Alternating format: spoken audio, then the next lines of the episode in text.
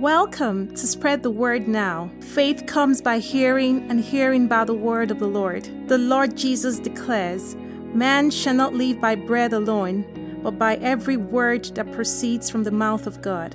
It is my earnest prayer that as you receive the ever living word, the brokenhearted will be healed, there'll be liberty to the oppressed, recovery of sight to the spiritually blind, in the name of the Lord Jesus. I pray that the words you hear will not be persuasive words of man's wisdom, but in demonstration of the Spirit and of power, so that your faith will not be in the wisdom of man, but in the power of God. Hallelujah. Blessed be the name of the Lord Jesus.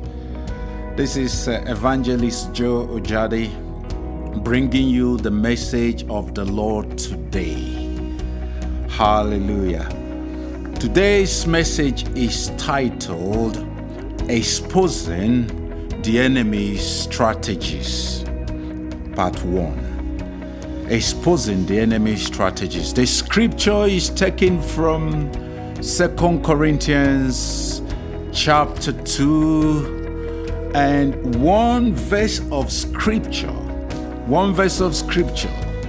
Apostle Paul writing says, for we are not ignorant of his strategies, lest Satan take advantage of us.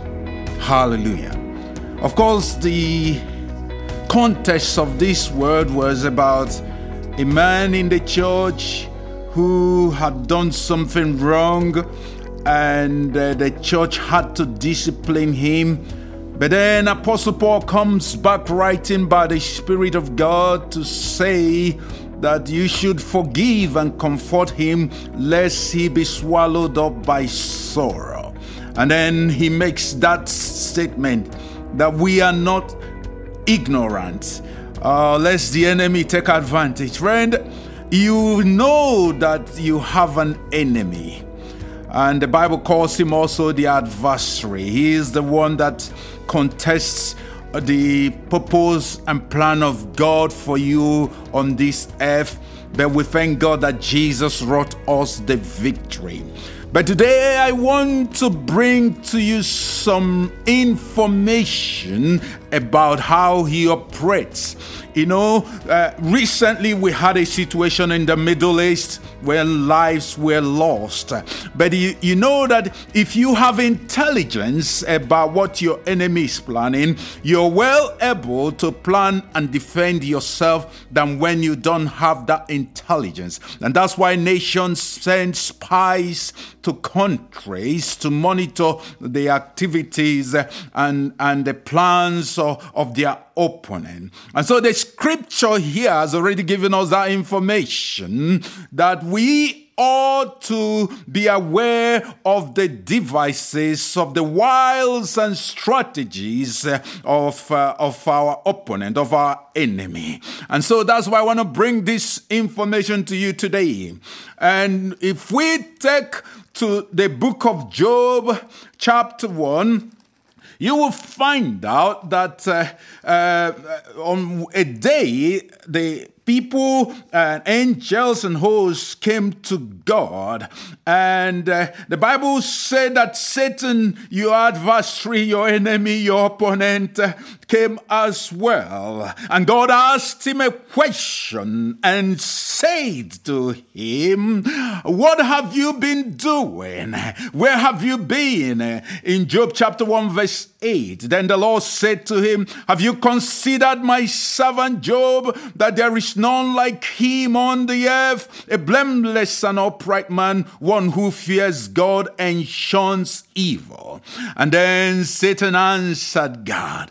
But before then, he said he's been going to and fro on the earth and walking back and forth on it. Friend, Jesus called your adversary the liar. In John 8, verse 44, he says, He speaks everything he says is lie. He speaks from his resources and he's always lie. So I believe that he lied to the Almighty God. That God does not ask you a question, friend, because he does not have answers. He asks you a question because he wants to show you something. He wants to bring to your attention something that you're neglecting. And that's why he said to Satan, Where have you been? And Satan said, I've been going to and fro. Friend, he wasn't just going to and fro, he was active doing something.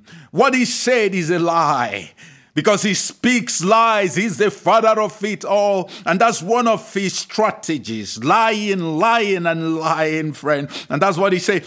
But we know from his answers concerning Job that he was investigating Job. He was investigating the life of Job because he said to God, Have you not made a hedge around him and, uh, and around his household and around all that he has on every side? He was investigating the life of Job. He was looking for an opening, he was looking for a a hole. He was looking for a way to attack Job. He was looking at the archives of life of Job and his uh, uh, uh, grandparents and descendants. That's what he does today, friend. He's looking at you and looking at ways he can strike you, he can afflict you. He's looking for an opening that he can use.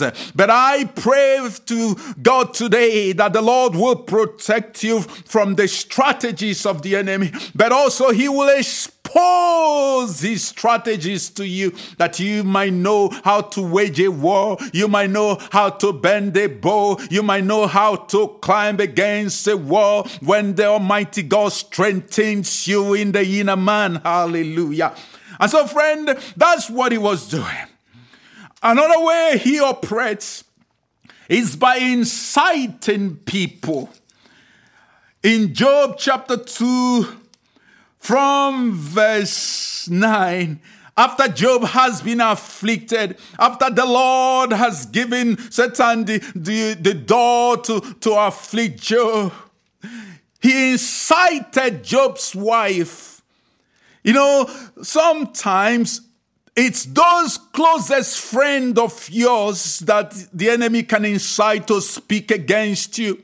It could even be your spouse. It could even be your close relative. Those are the ones often he will use because that bites greater when they speak.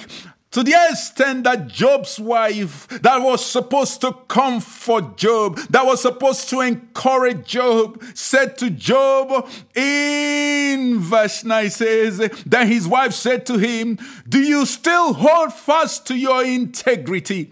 Curse God and die. Job's wife said, Friend, that's one other strategy. He incites people, especially those that are close to you, those that are bonded to you, to, to attack you. But thank God that Job recognized it. For Job said, You speak as one of the foolish women speaks. Shall we indeed accept good from God, and shall we not accept adversity? And in all this, Job did not sin with his slaves. That's one of his strategy, friend. Another strategy of your enemy, my friend, as you hear the word today, that God will give you that revelation, is through offenses. Jesus spoke about offenses in Luke 17 from verse 1. He says, It is impossible that no offenses should come, but woe to him through which they come. So offense is a trap, is a snare that is set to capture an individual. And this is another strategy he uses.